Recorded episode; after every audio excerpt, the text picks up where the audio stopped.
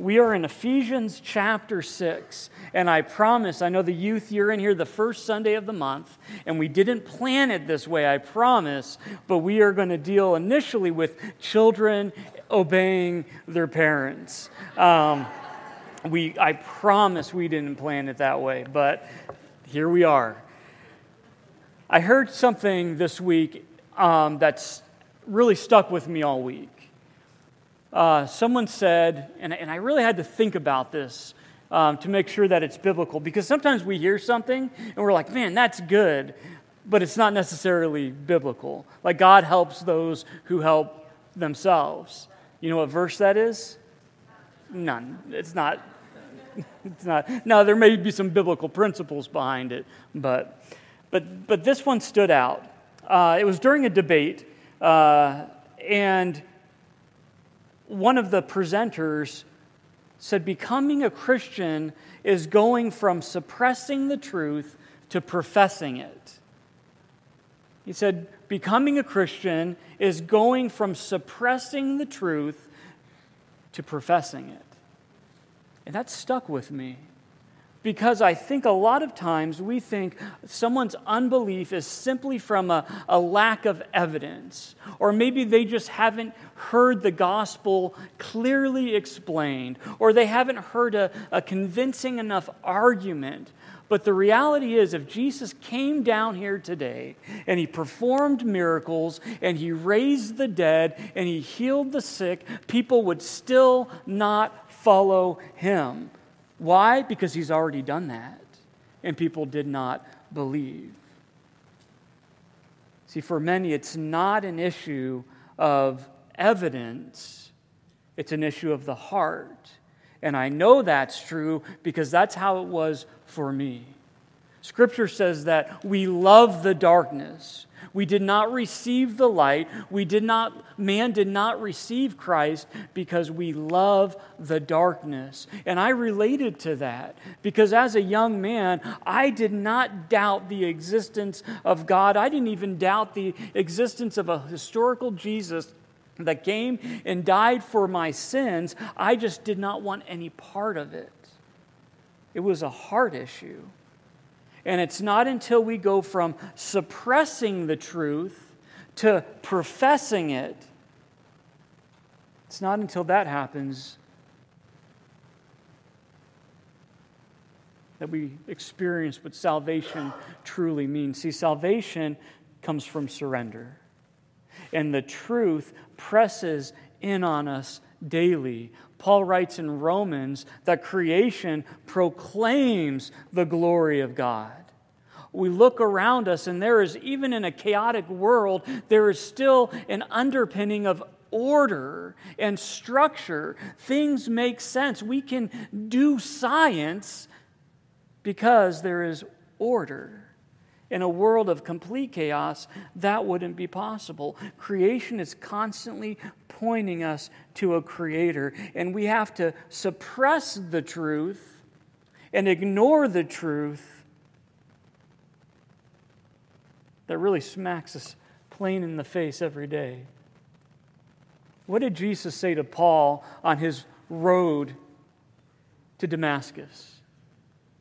He said, Paul, Paul, or Saul, Saul, why are you persecuting me?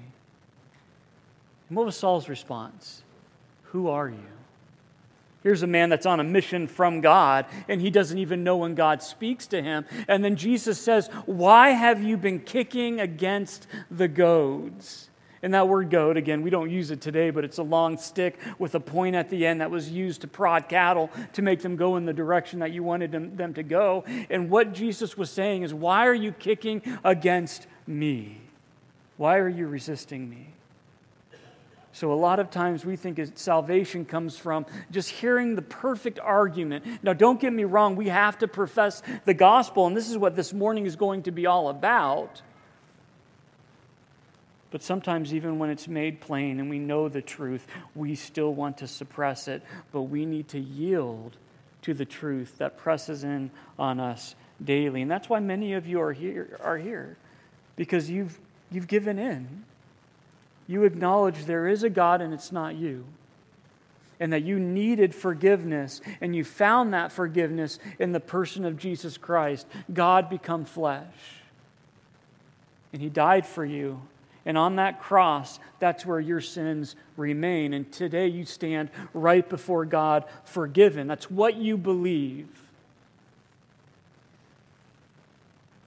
And so, what we've been learning in the book of Ephesians, in chapters 1 through 3, Paul has professed the truth, and now he's teaching us how to live it out. And if you look at Ephesians chapter 6, verse 1, see, Paul's been dealing with relationships too. He's, really just getting practical with us. I think so many people live their lives living for the next vacation that they're looking for the next event, they're looking for the next experience, but they forget about the day to day relationships that really bring meaning and purpose to life. That's where the majority of our lives are spent in our day to day relationships, not in Tahiti or, or Puerto Rico or wherever you guys vacation, Yuma, or wherever you guys enjoy spending time. But the majority of our lives are spent with one another. So he has dealt with wives respecting their husband, being their husband's biggest advocate and support and fan, and husbands sacrificially laying down their lives for their wives, putting their, the needs of their wives before their own, loving them in the way that Christ loves the church. Again, we said that that is a supernatural work that we can't do in the flesh. And so now you have this home where the husband, the wife respects the husband, the husband loves the wife, and you have children. And how are the children supposed to exist in this home that professes the gospel to an unbelieving world? Paul tells us in Ephesians 6, verse 1 Children, obey your parents in the Lord so, as a young person, you're wondering, how do I fit into this picture of a family that tells the world about Jesus? This is it. A wife respecting a husband, a husband loving his wife sacrificially, and kids that obey their parents. And what is at stake here isn't just a home in order, it's a picture of Christ. See, in this world where people love darkness, they need to see something different. And again, uh, this isn't groundbreaking to any of you. The family is under attack, families are in turmoil. And God gives us a path forward to show how we are to be a city set on a hill, the salt of the world. And that's with the family in order. Look at what he says Children, obey your parents in the Lord, for this is what? This is a great suggestion. This is a good idea. Give it a shot. Now, this is right. And we can read past that and just think, okay, it's good, it's right. No, this is right. This is what this world needs. In a world where the only thing that's wrong is being told what to do. God's word is a lamp unto our feet and a light unto our path. We need to know what is right because we live in a fallen world that tries everything that is wrong to find some form of fulfillment or purpose, and then whatever you build in the flesh crumbles. But God says, Let me tell you what is right, what lasts, what is eternal what is significant, what is of value. We, want, we need to know what is right. And the world is constantly saying, no, don't, don't tell me what to do. Relationships can be whatever we want it to be. And look at the condition of the world today. We have turned from what is truly right to do whatever is right in our own eyes. But God gives us a good structure, a good order. He created the family, He gets to define it. And that structure and, the, and that order, again, is what's going to profess to the world that our God is good. When there's order in our families, both here at home and here at church, when there's order to the way we care about others at work. We profess the gospel when we live out our identity and our purpose as God designed it. So I'm going to just real quickly, I want to sum up where we've been, where we are today, and where we're going to go. But I'm going to sum it up from Paul's words in Colossians because Paul does a much better job of summarizing. Then we'll pray and we'll get into it. Colossians chapter 3, verse 1.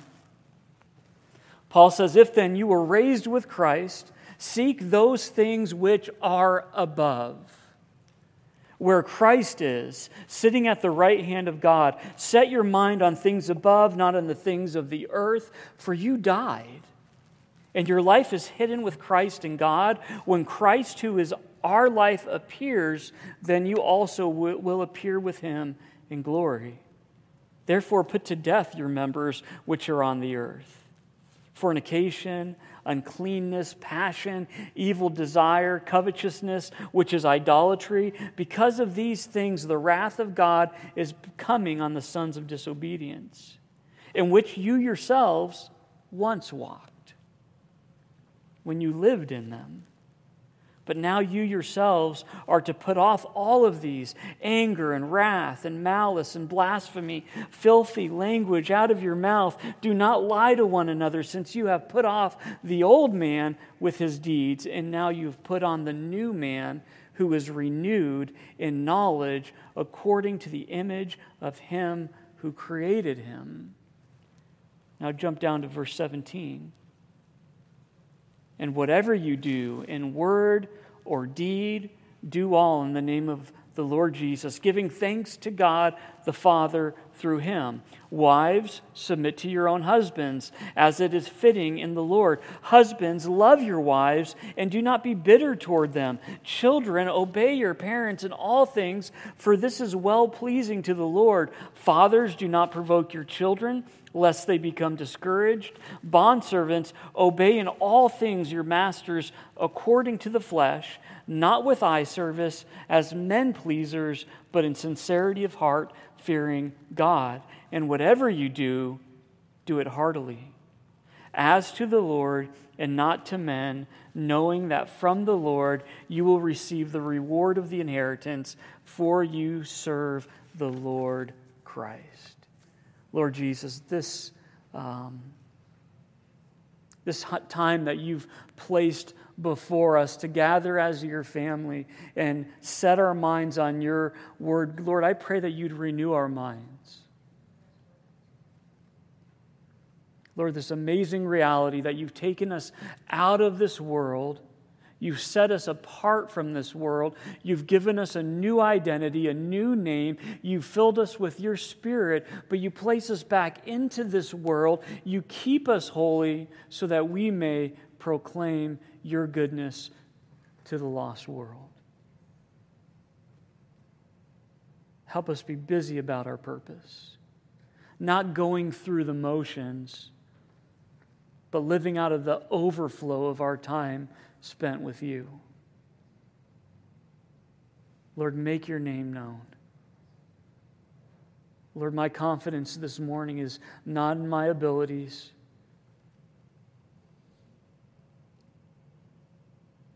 But in the reality that you desire to speak to your church and that you will speak through your word. Lord, thank you that our confidence is in you and not the circumstances not the trials of this life, but in the one true God. So, Lord, speak this morning. We love you. We ask this in Jesus' name. Amen. So, again, chapter 6, verse 1 of Ephesians Children, obey your parents in the Lord, for this is right. Honor your father and mother, which is the first commandment with promise, that it may be well with you and you may live long on the earth. Everyone's favorite word, obey, right? Obey your parents. Why does God care so much about who we obey and how we obey them? Children, let me tell you this young people, let me, let me make this very clear. I got this wrong. I failed to obey my parents, so now I'm doing my best to honor them. I, I was about to say I'm no longer under their roof, but we, we can talk about that later. Um, but one of these things is for a time, the other is for a lifetime. Because at some point, a man will marry his wife, the two will become one flesh, and they will leave their father and mother's home and then maybe come back. But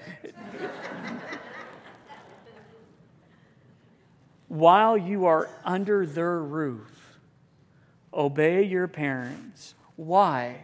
Because this is your first opportunity to, sh- to trust God. Did you choose your parents, any of you? Did you go down a list like Chipotle style and you're like, okay, this, this family looks fun and I choose them? No. So, this is your first opportunity to say, God, I didn't choose my parents, so, but I trust you, so I'm going to obey the authority that you've placed in my life. Because what is happening is by trusting your parents, you are learning to trust God. Show me someone who disobeys their parents, and I'll show you someone who does not care about their relationship with the Lord. That was me. See, there is always, and this is for, again, Paul is talking to the church here. So he is talking to those who are, who are redeemed, who have been bought by the blood of Jesus Christ. And he's telling these kids, listen to your parents and obey them. That word obey, it comes from a knocking at the door and opening the door. The word obey is not just doing what they ask, it means listening with active listening, ready to respond. It is literally the, the Greek word for answering the door. Now, does it mean that you're waiting hand and foot on your parents, ready to bring them an iced tea? Yes, that's exact. No, I, but it means that you are you understand what God is doing. Your time with your parents, and I can't say this more clearly, is very short. I know it feels like forever right now. And sometimes you, I think as young people, we are just waiting for our lives to begin. As soon as I get out of my parents' house, then my life will begin. And we think of spiritual things that way too. As soon as I get out of my mom and dad's house, then God's going to do something in me. No, God's doing something in you now. And He's using your relationship with your parents to teach you what it means to submit to authority. Because, listen, a life of purpose comes from a life submitting to the authority of God in your life. Romans 6:12 Therefore do not let sin reign in your mortal body that you should obey it in its lusts. In Romans 6:16 do not do you not know that whom you present yourselves slaves to obey, you are that one slaves whom you obey, whether of sin leading to death or of obedience leading to righteousness? Guys, your flourishing is dependent on who you submit your life to. We are all obeying something or someone. And my, my plead, as I plead with you, I beg you, submit to God's authority. He is a good father. And our God, good father says, Young people, obey your parents, for this is right. See, the fall of man had very little to do with fruit and everything to do with authority. When Satan stepped into the garden, or slithered into the garden, and challenged God's authority, Adam and Eve had a decision to make. Would they trust God and His goodness, or would he believe the serpent who said, God is holding back from you? If you will eat of this fruit, you will know the difference between good and evil, and you will become like God. But they had already been created in the image of God. See, this is, this is all about authority. And the spiritual in our life must always take precedent, pre- precedence over the carnal. And that is far from easy. Learning to say no to our flesh and yes to the spirit, the proving grounds, the training grounds in childhood is saying yes to our parents and no to what, what we want to do. And that is very difficult. And the question has always came up when we were in youth ministry. What if my parents are not believers? Again, as much as possible without sinning, you conform to the rules of that home and in doing so, you honor God. And I would say, and as we go through all of this, husbands loving their wives and sacrificing their wants and their needs for their wife, the question is always what if my wife isn't a believer? Then even more so. Husbands, respect, or wives, respect your husband. What if he's not a believer? Even more so. Children, obey your parents. What if my parents don't know the Lord? I come here on my own. I love Jesus, they don't know Jesus. Then even more so. Because I don't think there's a better picture of the gospel than loving and serving someone who simply doesn't deserve it. Because who in here does? How many of us are deserving of what Christ did for us? Obey your parents. God is using your parents to teach you to be obedient to Him, and it is not easy bringing our flesh into submission. This is your training ground. So obey them. That's not going to last forever. You're going to go out on your own and you're going to make your own decisions. But one thing that I do believe is forever is honor. Honoring your parents.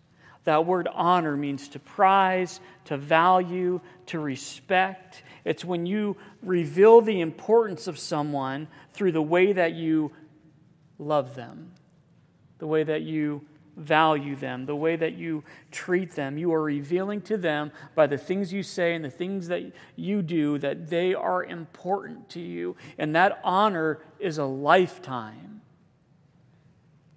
even if they don't deserve it.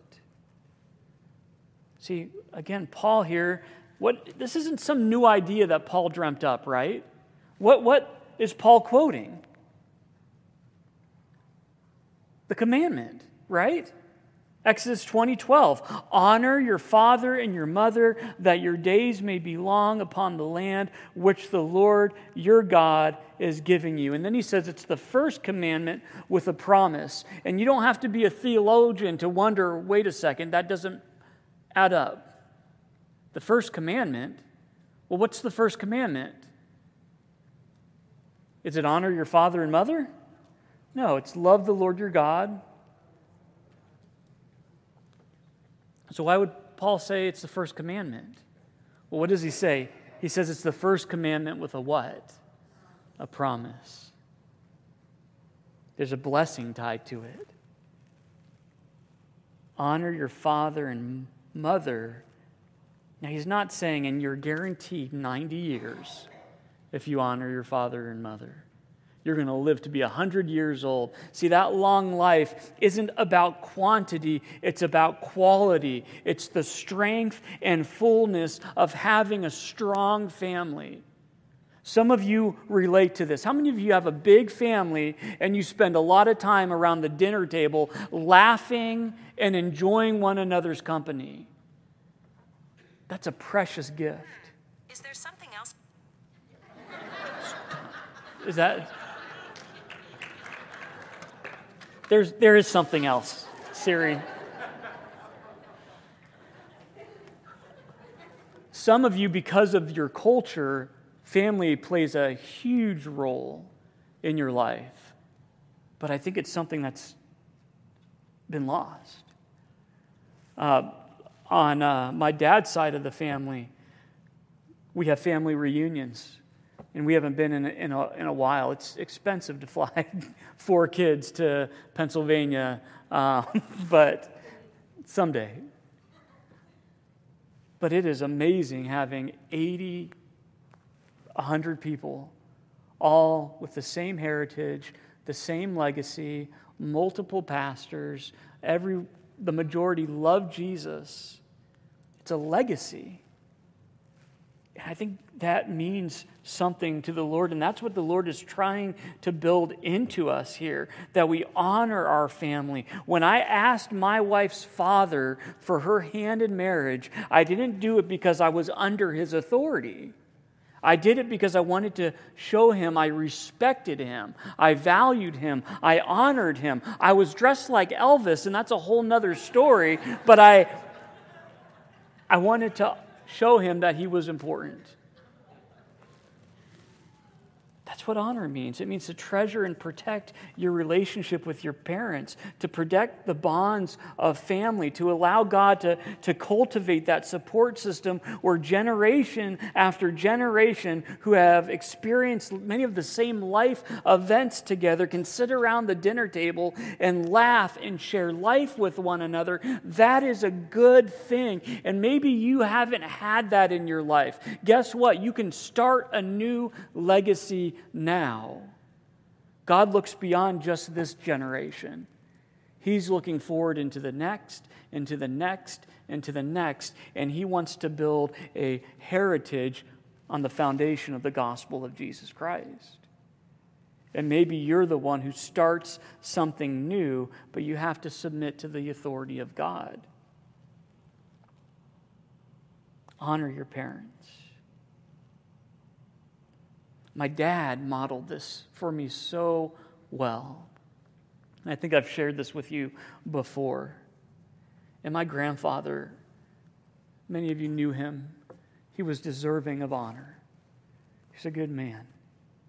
When he was diagnosed with brain cancer and that tumor began to grow and he would become very dis- confused and disoriented, he was living with my mom and dad.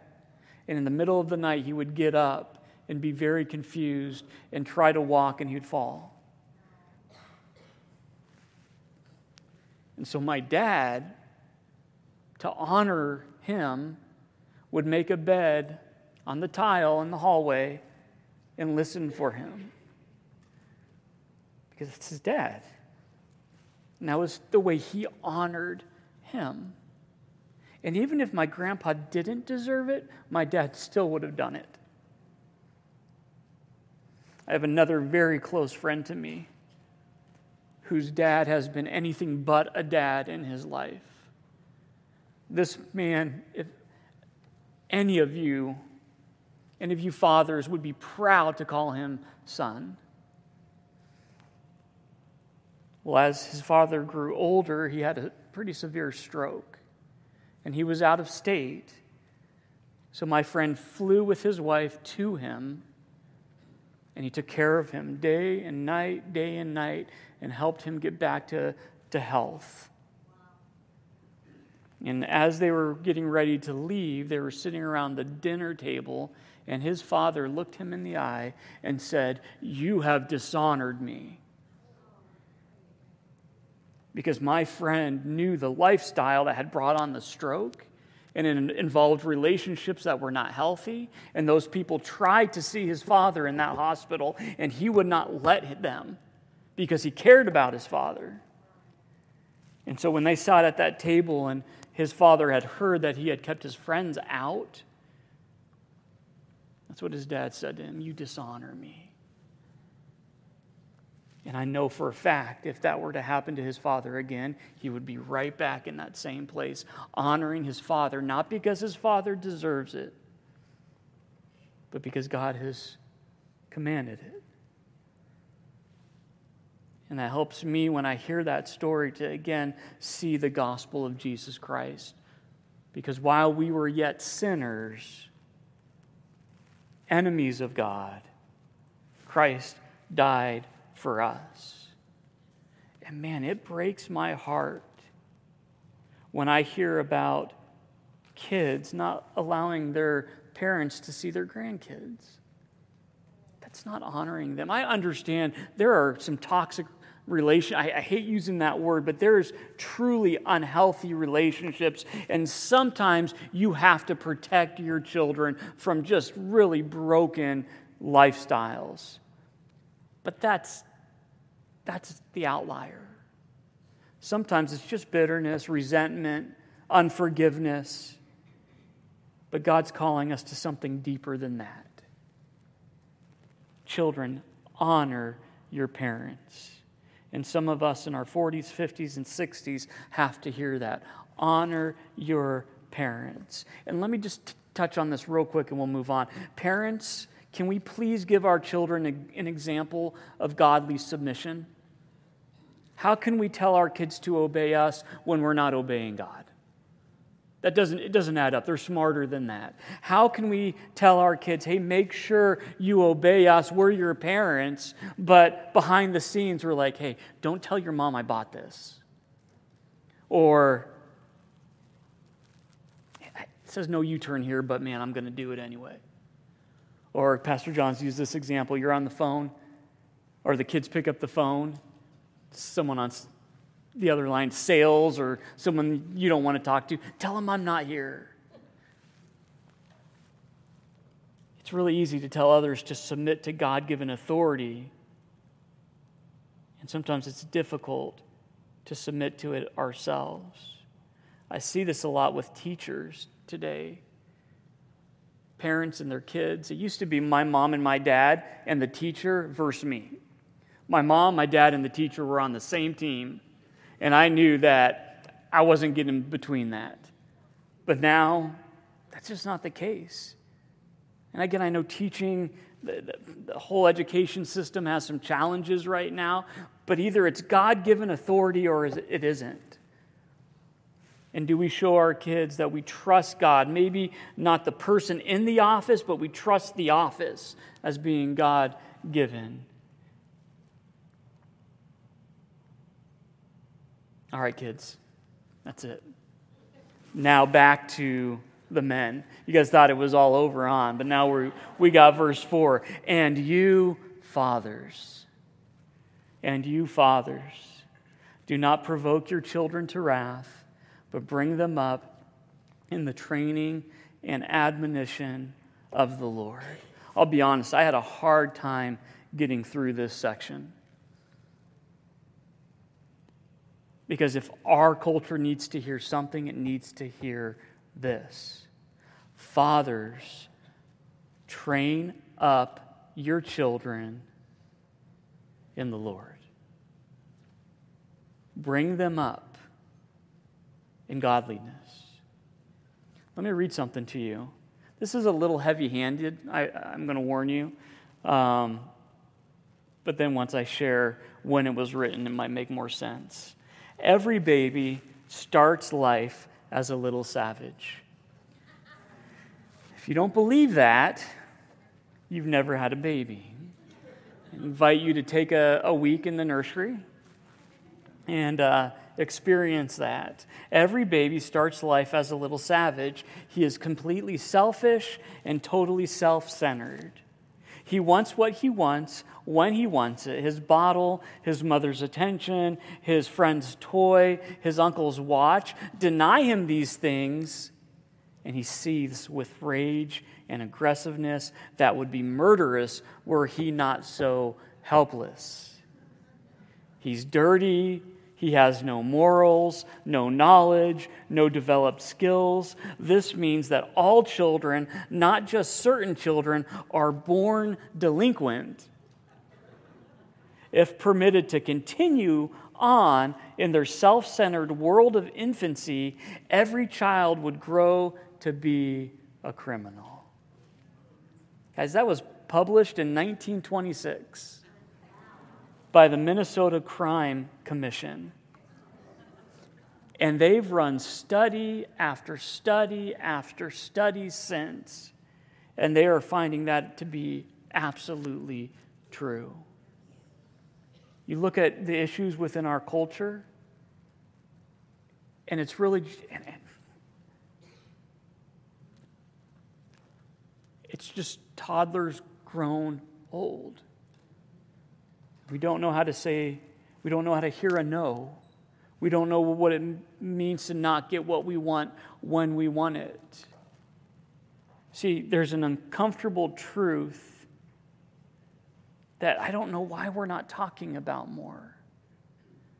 Between 70 and 80% of long term prison inmates come from what? Fatherless homes.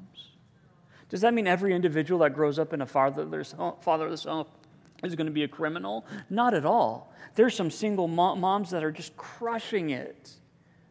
But was that God's design? Do you think if you asked them, hey, would you appreciate some help, they would deny it? They would say no? 70 to 80% of long term prison inmates come from fatherless homes. There was no one to say, no, that's not it. That's not how we live. We don't live for ourselves, we live for others. It makes sense that an enemy who wants to destroy individuals, destroy men and women who are created in the image of God, has set his sights on families because if you destroy the family, you destroy the culture. And young people, this is what we're training up to be men and women that can create a safe home to raise our kids in, a home that is loving and centered on the person of Christ. So, fathers, listen. Train up your kids. And where does this begin? It begins with being present. It begins with being present. And, guys, that goes well beyond living in the same house. Because you know as well as I know, we can be in the same room as our kids and not be present with our kids. There's a story about a, a classroom, and during show and tell, elementary kids were telling what their dads did for a living. My daddy is the president of his company, one said. He travels all over the world. Well, my daddy is really rich, said another. We have nice cars and a pool and even an airplane. My daddy, said a little boy, is a professional baseball player. Kids and teachers alike were impressed with the stories until a little girl in the back of the room cautiously said, My daddy is here. Again, a, a little heavy handed, but I think it gets the point across. I'm saying a, a father who owns a business can't be present with his kids, but life this is what I hear sometimes. Well, I'm providing them with a good life. I'm not home at all because I'm providing them with a good life. Listen, a good life is a life with you in it. That's what matters to your kids. They don't need all the toys as much as they need you. We, we weren't very well off growing up, but I have wonderful memories with my dad and mom because they were present. My dad was a hard worker. My dad is a hard worker. My mom's a hard worker, but they were present with us. So I have great memories. And I don't remember the toys.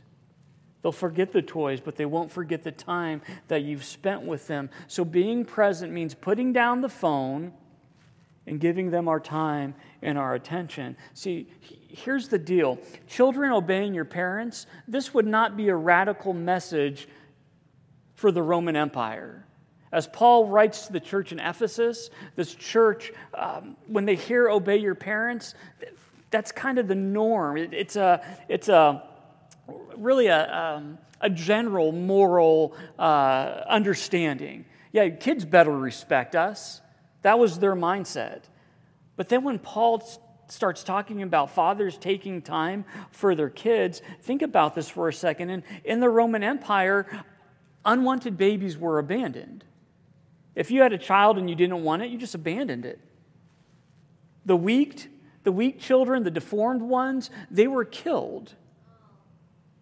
Children in general were seen as an inconvenience standing in the way of personal pleasure. The, the uh, care of a child was often seen as the mother's job, and if not the mother's job, the household servant's job. The father, the father was off living his life. So when Paul says, Dads, train up your kids, this would have been radical but not radical for Jesus. Because Jesus said, Let the little children come to me and do not hinder them, for the children of God belongs to such as these, or whoever welcomes one such child in my name welcomes me. Psalm 127, the psalmist writes that children are a gift from the Lord, they are a reward from Him. And again, that's something that our culture has lost. There's a, just a, a, a prominent idea now that man, kids are just another expense. But I'll tell you, and I'll stand up here and I'll boldly say, my kids are a gift to me.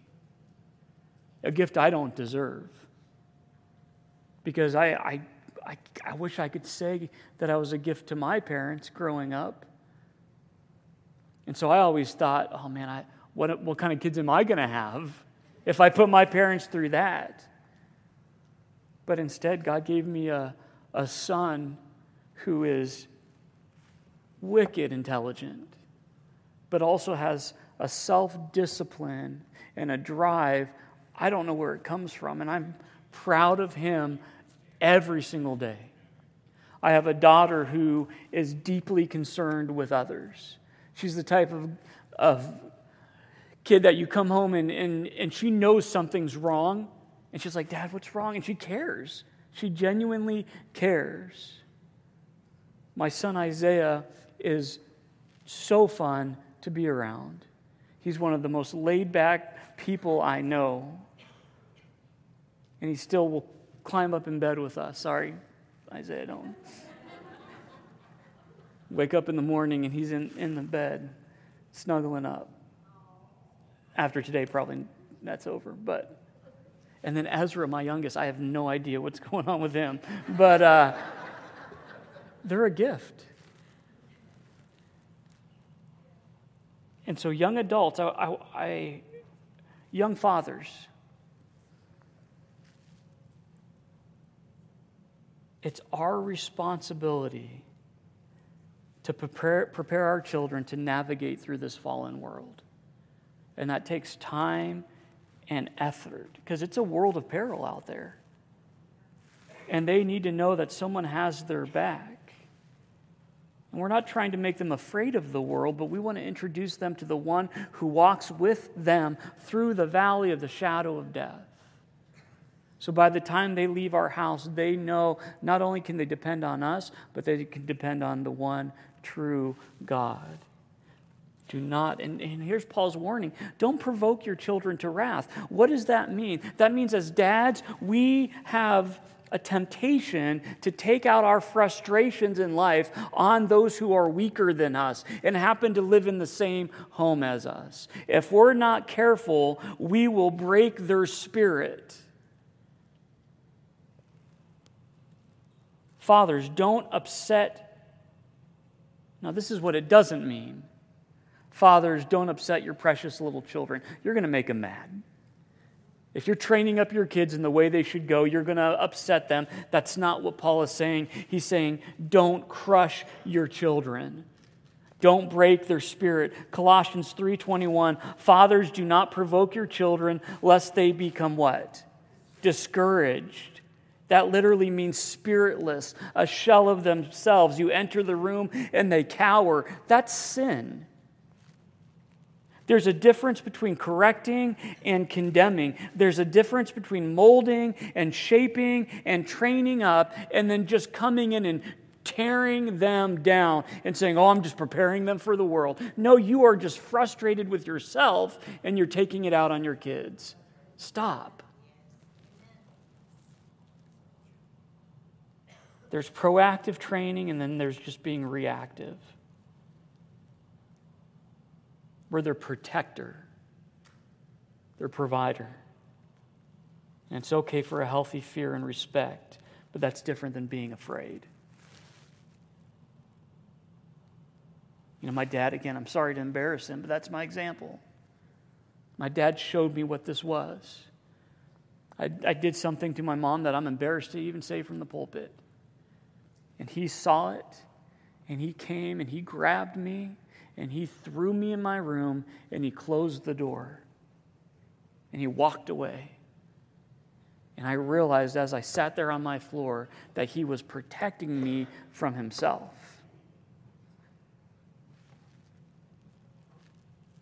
Dad, sometimes we go too far. So, again, this is our reminder do not provoke your children lest they become discouraged. So, again, just to close this portion, here's a reminder, and some of your kids have already left home and they're adults and they have kids. And can you give me an amen? Our, our kids are not our own, right? This is, a, this is what I'm struggling with right now. Our kids are not our own, they're God's. He's allowed us to care for them, He's allowed us to love them and to train them up. And then what do we have to do? Set them free. And I cannot stress enough how short that time is. I'm going to show you a picture I took last week. That was last week. It feels like last week.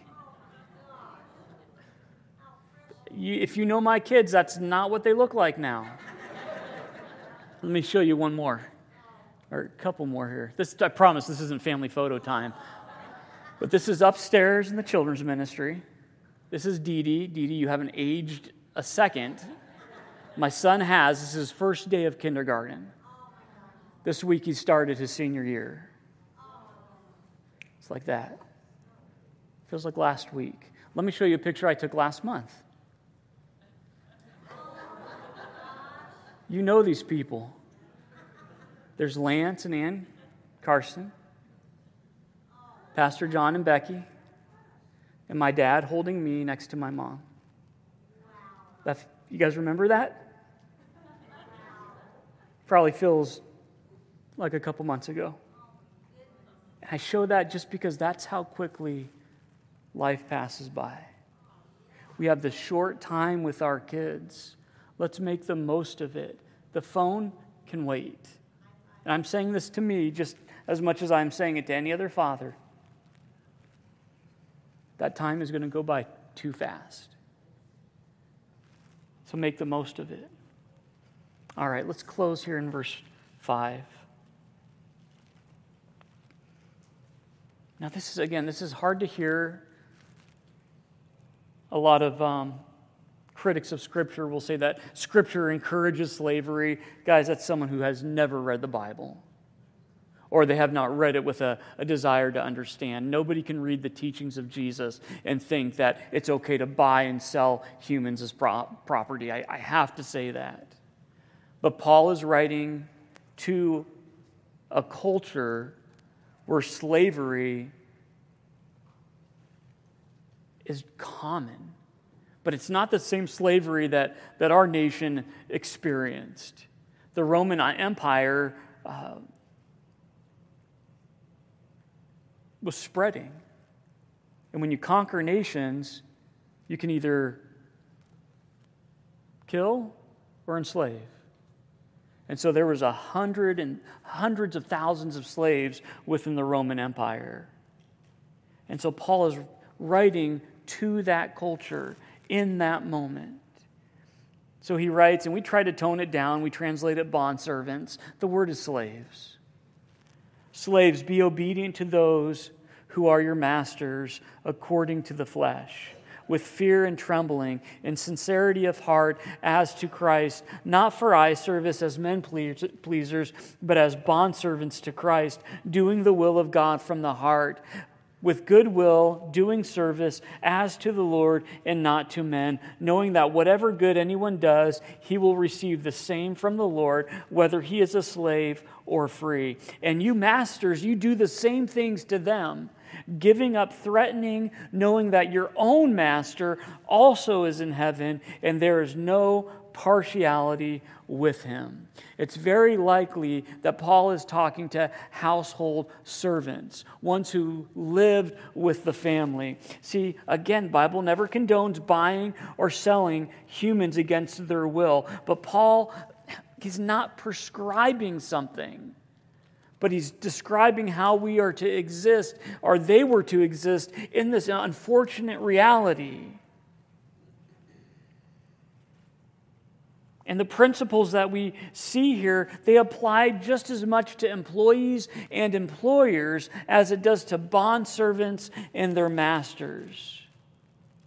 And I call this vocational evangelism, meaning we so often put parts of our lives in compartments. This is my work life, this is my home life, this is my church life. It should never be that way. I'm a born again follower of Jesus Christ, whether I'm at work or at home or at church. It's who I am. And that's what Paul says. It's not about who you appear to be in front of your boss. It's about who you are. You are serving the Lord. Do everything you do as if you're doing it unto the Lord and not to men, because the main thing that's at stake is the gospel, your witness. So, whether you're at home, loving and serving your wife, at work, serving an employer, or at church, using your gifts to build one another up, understand that you're doing it to the Lord and not to men. William Barclay once wrote The conviction of the Christian workman is that every single piece of work he produces must be good enough to show to God. Do we see our vocation that way? See, there's this broken mindset again in my generation that says, I'll work hard when I find the right job. I'll work hard when I find something that's worthy of my efforts. You know what you're doing? You're training yourself to be lazy. Paul says, Masters, do the same things to them giving up threatening. So Paul's essentially bringing masters and servants onto a level plane. He's saying, You guys are equal, give up threatening. There's no partiality with God. God does not see one of you as more important and one of you as less important. Serve one another. Again, a radical command for this culture but again reveals the heart of Christ.